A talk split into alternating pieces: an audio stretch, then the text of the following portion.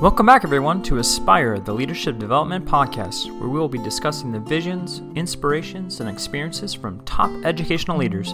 My name is Joshua Stamper, and you can connect with me on Twitter or on Instagram at Joshua double underscore Stamper. This week, I'm thrilled to have Tamara Letter joining the podcast. Tamara has served as an elementary classroom teacher, differentiation specialist, and currently she serves as a technology integrator and instructional coach. In addition to her campus duties, Tamara is a presenter and author of A Passion for Kindness Making the World a Better Place to Lead, Love, and Learn. Tamara, thank you so much for joining us today. Well, thank you for having me. I'm so excited to chat with you. And Tamara, as you know, the show is centered on leadership development, and today I would love to hear about your leadership journey. Well, it started many, many years ago. uh, I went to school to become an educator. Uh, and right off the bat of graduating college, I ran into issues. I couldn't get a job teaching. So for three years, I spent that time just doing whatever jobs I could do. I moved out of state. I got married. Uh, and I was kind of caught in this turmoil of kind of an identity crisis. You know, who am I? I thought I was going to graduate college and become a classroom teacher, and it just wasn't working that way for me. So I actually had my leadership skills developed in that first three years before I even stepped foot in the classroom. I was an assistant manager in a retail store. I was a front desk meter and greeter at a construction company. And it was through my interactions with clients and different customers and working with the different types of priorities and schedules and things that I had to do with those responsibilities that I actually started to see that first little glimmer of leadership within me before I even walked through those doors of my first classroom. So we ended up moving across the country to Las Vegas, Nevada from Florida. And I got my first teaching job. I was so excited. And my classroom was filled with mostly Hispanic students who spoke Spanish, and I don't. I had to adapt and I had to recognize that um, the picture that I had painted in my head was not going to ma- match the reality of my day.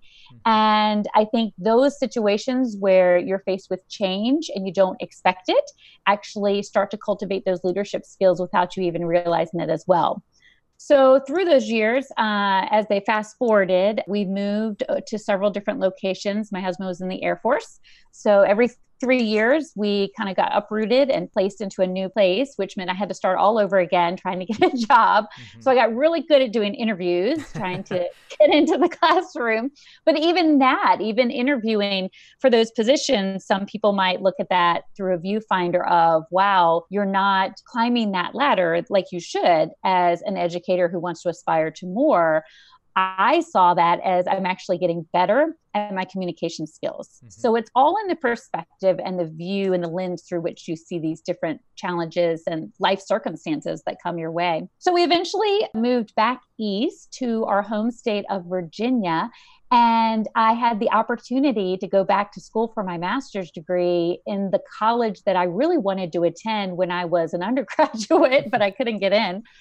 So uh, I thought, well, hey, look at this. I can get into this school. And so I started taking classes in the evening. By this point, I was a mother of two with a little baby at home. And I thought, you know, uh, instead of trying to get another teaching job, I think I'm just going to take a break and be home with my kids and, and get my master's degree and see where that leads me. That master's degree opened up so many opportunities for me. It was a degree in educational leadership I was able to get certified and licensed as a principal from K through 12. And in that process, I realized that I love leadership more than I love administration. I've held true to that definition in my current role as um, an instructional coach and a technology integrator. I've also been a differentiation specialist working with teachers on differentiating their classroom long before it was a buzzword. Mm-hmm yeah, I, I, feel that anyone can be a leader. You're not defined by the title that you're given. And if you do the job that you have and it fills you with joy and you do it well, there are so many opportunities for you to shine with those leadership skills right where you're at. And so for me, that's kind of where I am today. I'm in my 23rd year of education. I am so excited to get the kids back in September and to work with them and to work directly with their teachers. And each day is a new day to make it a, just a monumental impact on student growth. So I'm so excited that you went through the master's program in leadership because I think everyone assumes that once you go through that program that you automatically will become an administrator. So in that program, what do you feel was the most beneficial even though you don't have the title of administrator? Well, I thoroughly enjoyed my classes because um, I love to learn, and it was a new trajectory that I had not been on before my most influential classes was communities and school culture mm-hmm. that was one of my favorite ones that i took another one that surprised me how much i liked was finance mm. i never saw myself as a math person but i was intrigued by how finance wove its way through every aspect of education and all of our classes were taught by local superintendents and occasionally a principal or two, but most of them were either the, the superintendent or the assistant superintendent of the surrounding school districts near the college. So I, I, we were given unique bird's eye perspectives. We actually were handed a district's budget by the superintendent where he said, "All right, what do you think we should cut?" and you're like, "Oh my gosh, no, no, no, no! Like I, this is my second class. I'm not ready." You know? yeah, I'm gonna stay in my was, lane. I know exactly. I was like, "What are you doing?" But it was really neat because we were empowered to actually have a voice, even as students eh, within that master's program. Another class I thought was very intriguing was also school law, learning what the different laws were, how just the whole educational system had come to be, and the challenges that we're still facing, you know, even in our current year. So lots of great classes that I took in my program. And I love having guests on the show with very different leadership titles because I think it provides our aspiring leaders with a different perspective on leadership. So, in your district, what are the responsibilities for a tech integration specialist? Great question. So, we do lots of different things. We work directly with teachers and administrators to help them integrate technology in whatever way they need. So, if you are a principal and you want a little bit of assistance going into the assessment system and running data reports, I'm your girl. I can help you with that. If you're a classroom teacher and you've heard this big buzz about Seesaw or Flipgrid and you're not sure what to do, you know, we can sit down and I can even, you know, work with you and come into your classroom and and help to guide you in those lessons and even teach your students throughout that. So we do just a lot of face to face interpersonal support but we also emphasize the quality instruction throughout it. It's not just, oh, we're using a tech tool and, and it's a one shot deal. It's truly trying to develop those teachers and those administrators that we work with to be stronger and to more, be more confident in the tools that they're using. And we also deliver professional development sessions throughout our entire district during the summer. Um, we do online courses that we create, um, but we also give like on the spot, on demand PD to teachers within our assigned buildings whenever they need it. What has been the largest change that you've seen in the many roles that you've had in regards to professional educational leadership? Gosh, that's a really good question. that's one that gives me some pause for sure. I think the biggest change I've seen is how leaders respond to the initiatives that are out of their control. So, for example, when I started, uh, my first classroom was in 1997. And when I taught in second grade, we didn't have standardized tests it's like they didn't exist. It just it wasn't i mean we didn't even have to be honest with you we didn't have like set curriculum. It was well what do you feel like teaching the kids? What do you think is important for them to learn? I still remember doing a three week unit on dinosaurs because the kids love dinosaurs and they thought it was fun. And things were very integrated back then. My in fact my bachelor's degree actually says interdisciplinary studies. It doesn't even say elementary education everything was come up with an idea and find a way to blend science and social studies and math and English language arts all together within this common theme. Of course, this is elementary versus a secondary school. But I've seen that pendulum that was way up on the far side shift down and crest over to the other side to the point where I'm sitting in a hallway watching children literally get sick before they take their standardized test because they're so anxiety ridden about failing. It gives you pause as a leader, whether you're a school administrator or a district leader or a classroom teacher leader. It just gives you pause to, to, to just take a step back and say, what are we doing to these kids? Like, what are we doing?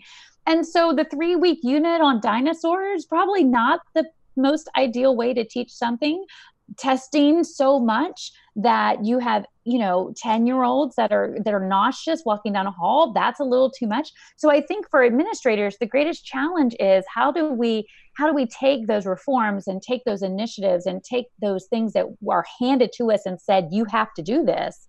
And how do we give grace and empowerment to those teachers who are directly under our care that they can meet those criterion that they need to meet while also meeting all those other needs of children that aren't stated by a standardized test.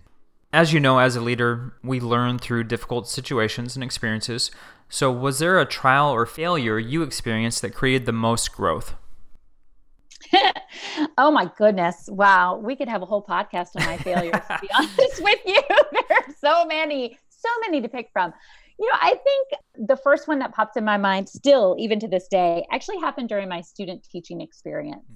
I was student teaching in a rural school, and I had a student in this class that I just felt like we were like oil and water. You know, I just I tried everything I could to to be friends with him, to get him to you know do his work, and it just seemed like I was just head off at every single cuff that we had. Well, one day, recess time, let's all go out for recess, and the classroom teacher said, "Well, you know, you're you're doing your your student teaching right now, so I'll be in the building, and when you're done with recess, bring the kids in." And you know, it's pretty simple task. Well, we went, we went outside, and I'm watching the kids all scatter about and having fun. Well, this this particular student that really had uh, given me a trial, uh, he decided to start climbing the fence that was way out back and I saw him starting to climb that fence. And I was like, oh my goodness, what do I do? Like, I've got to make a decision right now. Do I go and run and chase after him? But that's going to draw attention. And then everybody else is going to run. And then what's he? So I'm playing this out of my head, these different scenarios as I'm watching him. And he would climb like a, a little bit and turn his head to see if I was watching him. and when he started to get a little higher, I was like, oh my gosh, I'm in charge like I'm really in charge. Like this, this isn't a joke. I'm in charge. So I ended up tr- trying to get to him as fast as I can. Well, by the time I got to the fence, he had climbed to the top. And what I did not know, and I don't think he knew either, is that the top of the fence was jagged. Oh. And as he climbed to the top with his satisfaction on his face, he slipped. And when he slipped, the fence went into his hand. Hmm. And time froze. I was in charge, I was the leader, and my student was impaled on a fence. he right. was stuck on a fence. And this is before we had we didn't have walkie-talkie. You know, it was it was we were just out there. And luckily another teacher had seen what was happening, had gone to get the, the regular teacher, had come back out. And the student ended up being fine. He did end up having to get some stitches in his yeah. hand. Um, he came down, but it was interesting because the dynamics between me and this student from that moment on, that instance bonded us in a mm-hmm. way. And he became like my best buddy. it was like, I mean, it was like, not that I would ever wish that on anyone for it to happen, but it was interesting how, in the face of something very, very scary for both of us, how student and teacher could actually kind of come together in that moment. I was very thankful that his parents were so understanding and very, very kind and graceful mm-hmm. in that everybody makes mistakes. And being a student teacher who was truly just learning, this instance almost paralyzed me from really trying to be a teacher because I thought, oh my gosh, if I can't handle recess, I can't handle anything, you know?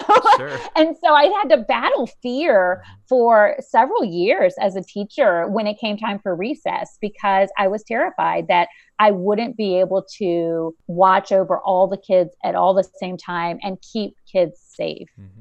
Um, so that lesson, even though that was goodness more than two decades ago, that lesson still resonates on my heart. And I think now, because of that, I'm probably overcautious when it comes to safety and keeping kids um, where they need to be, uh, just because I don't ever, ever want anyone to have to go through something like that again. Mm-hmm. So, in your experience, which leadership skills were the most difficult to develop? I would say probably balancing all of the tasks and doing them all well. Because as an administrator or any leader, in all honesty, you have unique skill set i have unique skill set and your leadership shines in different ways than mine do. But at the end of the day you have to do all of your tasks to the best of the ability whether they're your strengths or not. And so i think that's probably the hardest thing for administrators is one figuring out what are your strengths which areas are a little tougher for you to do and then two being able to complete the tasks but also deal with tough circumstances you know? If you're not strong with communication skills but you have to speak to a teacher that really is having a tough time that's going to be more of a challenge for you than someone else who you know just radiates with communication skills. So figuring out where your strengths lie and then trying to balance everything and do it well for everyone i think is probably the greatest challenge. Mm-hmm.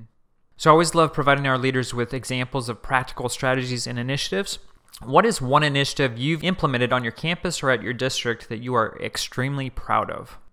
I would say an increased focus on kindness within my school, within my district, even. I've worked directly with a classroom teacher several years ago to do a year long kindness initiative and that resulted towards the end of the year uh, we did a couple of lessons together each month. And then in the spring we had students do kindness passion projects where we literally gave every single kid in the class a $10 bill and told them to go change the world Oh, wow. And then I know it's exciting. They um, it was a grant funded through the Hanover Education Foundation, and the kids got ten dollars. They created their own act of kindness passion project. They went out in the community and completed their projects with their families or with their parents. And for those kids that didn't have support, we did it at school. And then in May, we had a kindness chair fair where we invited different stakeholders and community members to come in and see their projects that they had completed. Once we started doing them digitally, we posted their projects on a kindness website that we share called passion for kindness with my school and so when we first did that, it was just us, you know, me and the other teacher with her little class. But then the next year, another teacher wanted to join in. And last year, we had three teachers. And I've noticed the conversations with many of the teachers in my elementary school, they're spotlighting kindness and they're excited to share their stories of how they're implementing kindness in their own classrooms and it's kind of been an organic kind of grassroots effort really. It hasn't been like the principal saying we're going to do kindness as our theme this year. It hasn't been that at all. Yeah. it's really just kind of it's just kind of brought on together by the teachers who are passionate about it. And that ripple effect we've seen with the students and how many of our students are emulating the things that we're modeling for them with kindness each day and that's exciting yeah what a wonderful life lesson so obviously we probably all know that this world needs a lot more kindness especially the climate that our current yeah. country is in how did you and your your other teacher come up with that as the topic to focus on so I started delving into kindness for my 40th birthday. I wanted to do something kind of different for my birthday. And I had seen on Pinterest this gal that had done acts of kindness for her birthday. So I thought, well, that's kind of cool. And I had a friend of mine who said, hey, you know, if you're going to do all do all these things, you should write a blog, like start a blog, write stories about what you do, and share it out. I thought, oh, well, that's kind of cool. I didn't know what a blog was back then, but I figured, you know, I was like, okay, I don't know. Let me Google it. Let me see if I can figure it out and so that's what I did. I started um, a blog called Celebrate Kindness. And every time I did an act of kindness, I wrote a story. So if I held the door open for you, I wrote an entire story about holding the door open for you, which might seem a little silly. And there were times when I was writing my stories where I was like, seriously, people are probably rolling their eyes. Like, I'm sure there are just people out there that just don't get it or they're judging me or whatever. But I kept at it. And then as, as I started to kind of finish out those 40 acts of kindness, the tragedy at Sandy Hook happened mm. With all of those lives lost. And as an elementary educator, that particular tragedy just paralyzed me. I mean, just shot me to the core as if it had happened to my own school. And shortly thereafter, um, I saw a little posting on um, the Today Show. Ann Curry was asking people to do acts of kindness and to tweet them out with the hashtag 26 acts. And so right then I thought, well, I've just done 40. I could do another 26. Like that's surely I could do more. This time they were very, very deliberate. I tried to get to know the families. I tried to get to know the lives that had been lost. And I, I actually researched them uh, to get a little bit more information. And then I tried to match my act of kindness with something that might be, you know, a characteristic of the child that had lost their lives or the teacher or even the principal mm-hmm. who had lost their life. And once I did those 26 acts and kept telling the stories on my blog, that's when I realized this is bigger than me. Like this this might actually be my real purpose mm-hmm. in life is to scatter kindness. And so it was through that journey I've been working in the same school the whole time, as I was doing my kindness, my cooperating teachers knew about me and my blog, and I wanted to bring it into school. I was like, this is great. I'm doing it out of school, but how can I bring it in the school? You know, and I had a little kindness club, blogging club. And then I was just talking with the teacher one day, and I was like, wouldn't it be so cool if we like could do this all year? You know, we were just mm-hmm. dream big, right? Sure. And she was like, well, why not? Let's do it. And I was like, ooh, well, so what, you know, what could we, what could we do? Like, let's brainstorm all these ideas. And then that's really this teacher and I brainstormed this idea of what if we gave, we empowered kids to do exactly what I did, but we helped them out by giving them money to do it because you know i'm at a title one school our students don't have a lot of money so that's really what sparked the idea was collaboration with another teacher and then my own personal passion for kindness. Well, I think that's a wonderful opportunity for us because you have written a book called A Passion for Kindness. And so, yeah. for our, our aspiring leaders that have not had a chance to read this book, will you just kind of give us a quick synopsis? Absolutely. So, A Passion for Kindness is a deeper illustration of my kindness journey and the lessons that I've learned along the way. The first Six chapters are very specific with different types of kindness initiatives and projects that I completed. And the second half of the book are actual real world things you can do tomorrow to bring kindness into your schools or into your district. Uh, what I love personally most about my book is that I spotlight so many kindness cultivators. If you're looking to connect with kind people, you, you want to develop your PLN, or you're looking for other people that will also have great ideas, kindness is not just about me. I'm one little teeny tiny little seed of this whole big global garden. So there are lots of people mentioned in the book book with lots of things they're doing. And each chapter has a kindness cultivator spotlight. So you get to know 12 different people a little more deeply. And I have a student spotlighted, administrators, teachers, people from all different places around the world. And then in the back of the book, I have a whole reference section with websites where you can get free resources. You don't have to pay a ton of money to be able to be kind. It's, it's free, it's all good. And I even have a timeline of kindness events throughout the entire year. So if you were looking to make kindness a theme for your school or you wanted it to be more of a focus, there's exact dates in there that you could move forward with that and plan accordingly. Yeah, I have the book. I'm holding it right now, and there's so many wonderful references and resources in here. I wanted to just touch on one aspect of the book. In the beginning, you talk about how you would like others to share their story, and it talks about your own journey in that. I found it really interesting that you attended a summer workshop led by authors and you talk about kind of how you felt uncomfortable in that setting. So, will you just share that with our listeners in regards to why you went about doing the writing group? Absolutely. Um, I think there's always been a little part of me that's wanted to be an author, but it was such a big dream that it was unreachable. It was untouchable. And for the most part, unspeakable.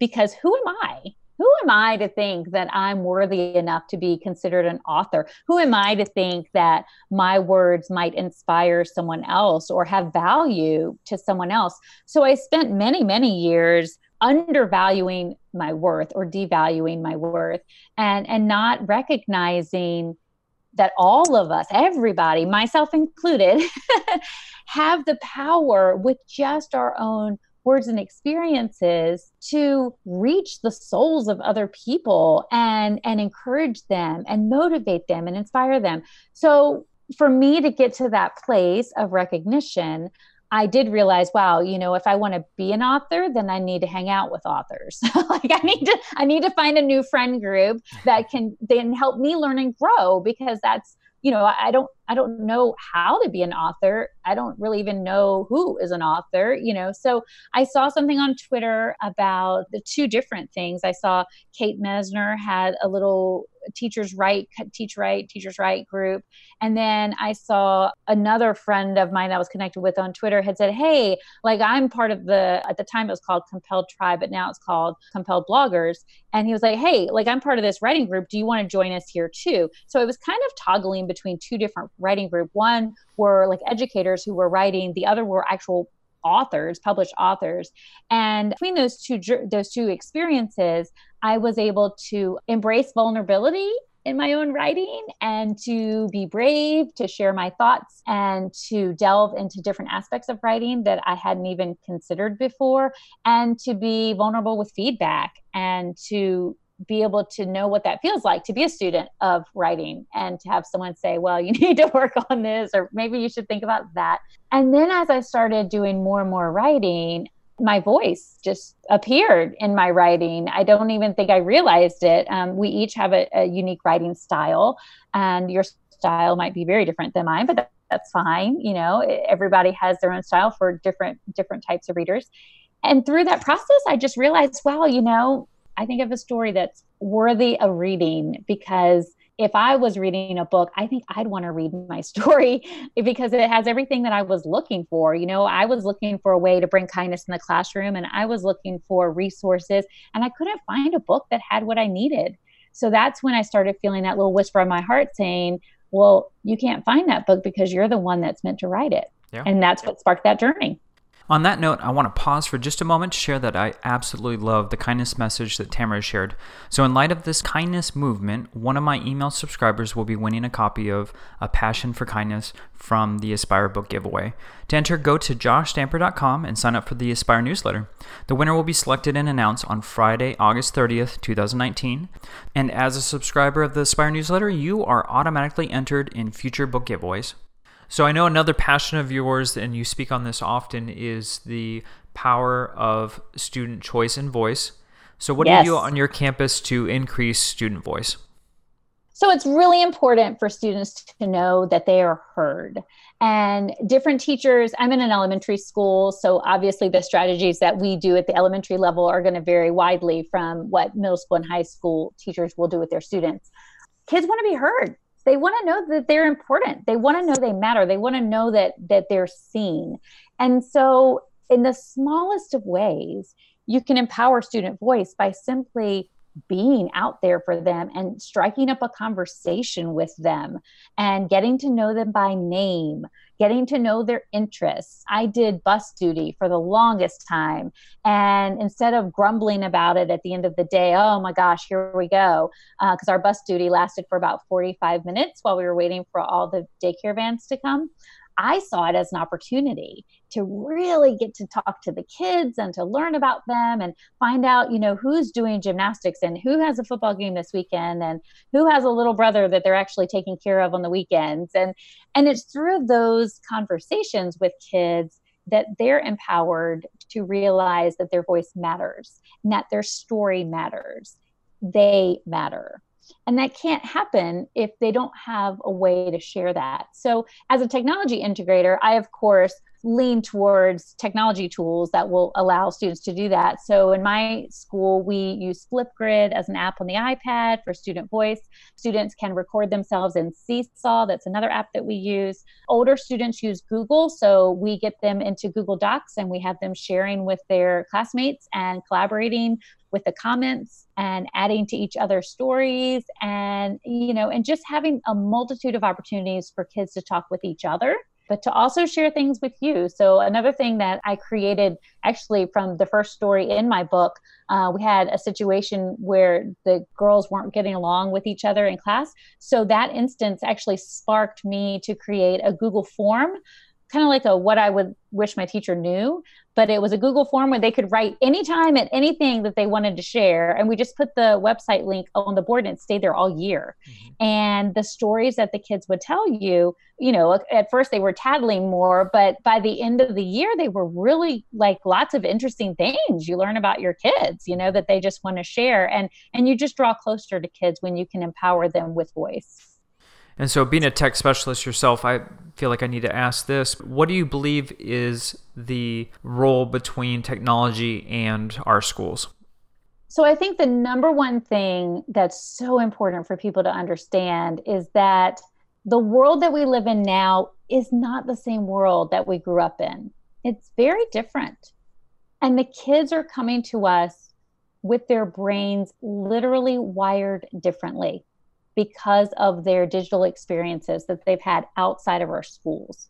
And so, if we're still teaching in the exact same way that we did 20 years ago, we're doing a disservice to ourselves and to our students because we're not reaching them in a way that resonates with them. They can't make it that connection. Their brains aren't wired that way. So it doesn't mean that you throw out everything you have and you 100% are digital, but you just have to have an empathy for that that kids they just are growing up in a different world and it's tougher for them as they navigate through middle school and high school because they have this whole realm of social media communication that didn't exist when I was in school. And you know with many of the people that are teaching the classrooms now and those come with such weighted challenges for our students. So as we're teaching them the required curriculum I think it's important that we constantly emphasize citizenship with our students, both in and out of the classroom, on and off the digital grid, because the most that that child is going to interact with you they're going to probably do you know four times that interaction after they leave the school building online and so we want to make sure that they are prepared for a world that's going to communicate and collaborate digitally. And so we do have to kind of integrate some technology with our students so that they have the skills so that they can compete later on for jobs and feel successful and feel comfortable and knowledgeable about what they're using but that takes time and it takes support. And so that my role as a technology integrator is allow me to be your support person. And if i can't be that support person find someone else. Like we're in this together. Don't feel like you're faced with having to do all this alone. Like let's find a way that even makes small changes that could impact students in a positive way. So i know you're really enjoying your position. So what is the best part of your job the best part of my job is I get to claim more than 600 students as my own. when I was a classroom teacher, I loved being a classroom teacher, uh, but I had 20, 25 kids in my class, you know, and I worked with them and I loved them and I poured my heart and soul into them. But now I have so many kids that I can impact and that I can be a part of their life and they can be a part of my life. And just knowing that that I can be an influence in a positive way to so many children is really part of a big reason what keeps me in this position today instead of trying to climb that administrative ladder because I just love working directly with the students and being a part of their everyday. In closing, for those who do not hold a leadership position, what are some ways our aspiring leaders can make an immediate impact? Well, the first thing you need to do is you need to see yourself as a leader because you are. That is step one. Even if you have to take a post it note and write, I am a leader and stick it on your mirror so you see it every single day, do whatever you need to do to remind yourself of that. Every single person listening to this podcast, you have leadership skills. You have them. Now you just need to let them shine. So I would encourage your listeners to seek out opportunities to stretch yourself out of your comfort zone a little bit and and do things that would represent leadership in the eyes of many. So maybe uh, you've never presented anything at your district level. Well, ask someone if they'd like to do it with you. So you're not doing it by yourself the first time. Maybe you've never voluntarily joined a committee because you've al- always been told what committee to join. Well, seek out some other opportunities opportunities and ask if you can join because just your interest in wanting to join a committee shows leadership. and then once you get on different committees and things, look for ways that you can assist with taking charge of that committee or that group um, and just volunteer your time. The more you start to recognize your own leadership skills, the stronger of a leader you will be. Tamara, how can our listeners connect with you on social media? Well, it's pretty easy because most of my social media handles are my name. So on Twitter and Instagram, I'm at Tamara Letter. On um, Facebook, I have a Passion for Kindness group. So if you're a Facebook user, you can just go right to the search bar and type in a Passion for Kindness and join our kindness group.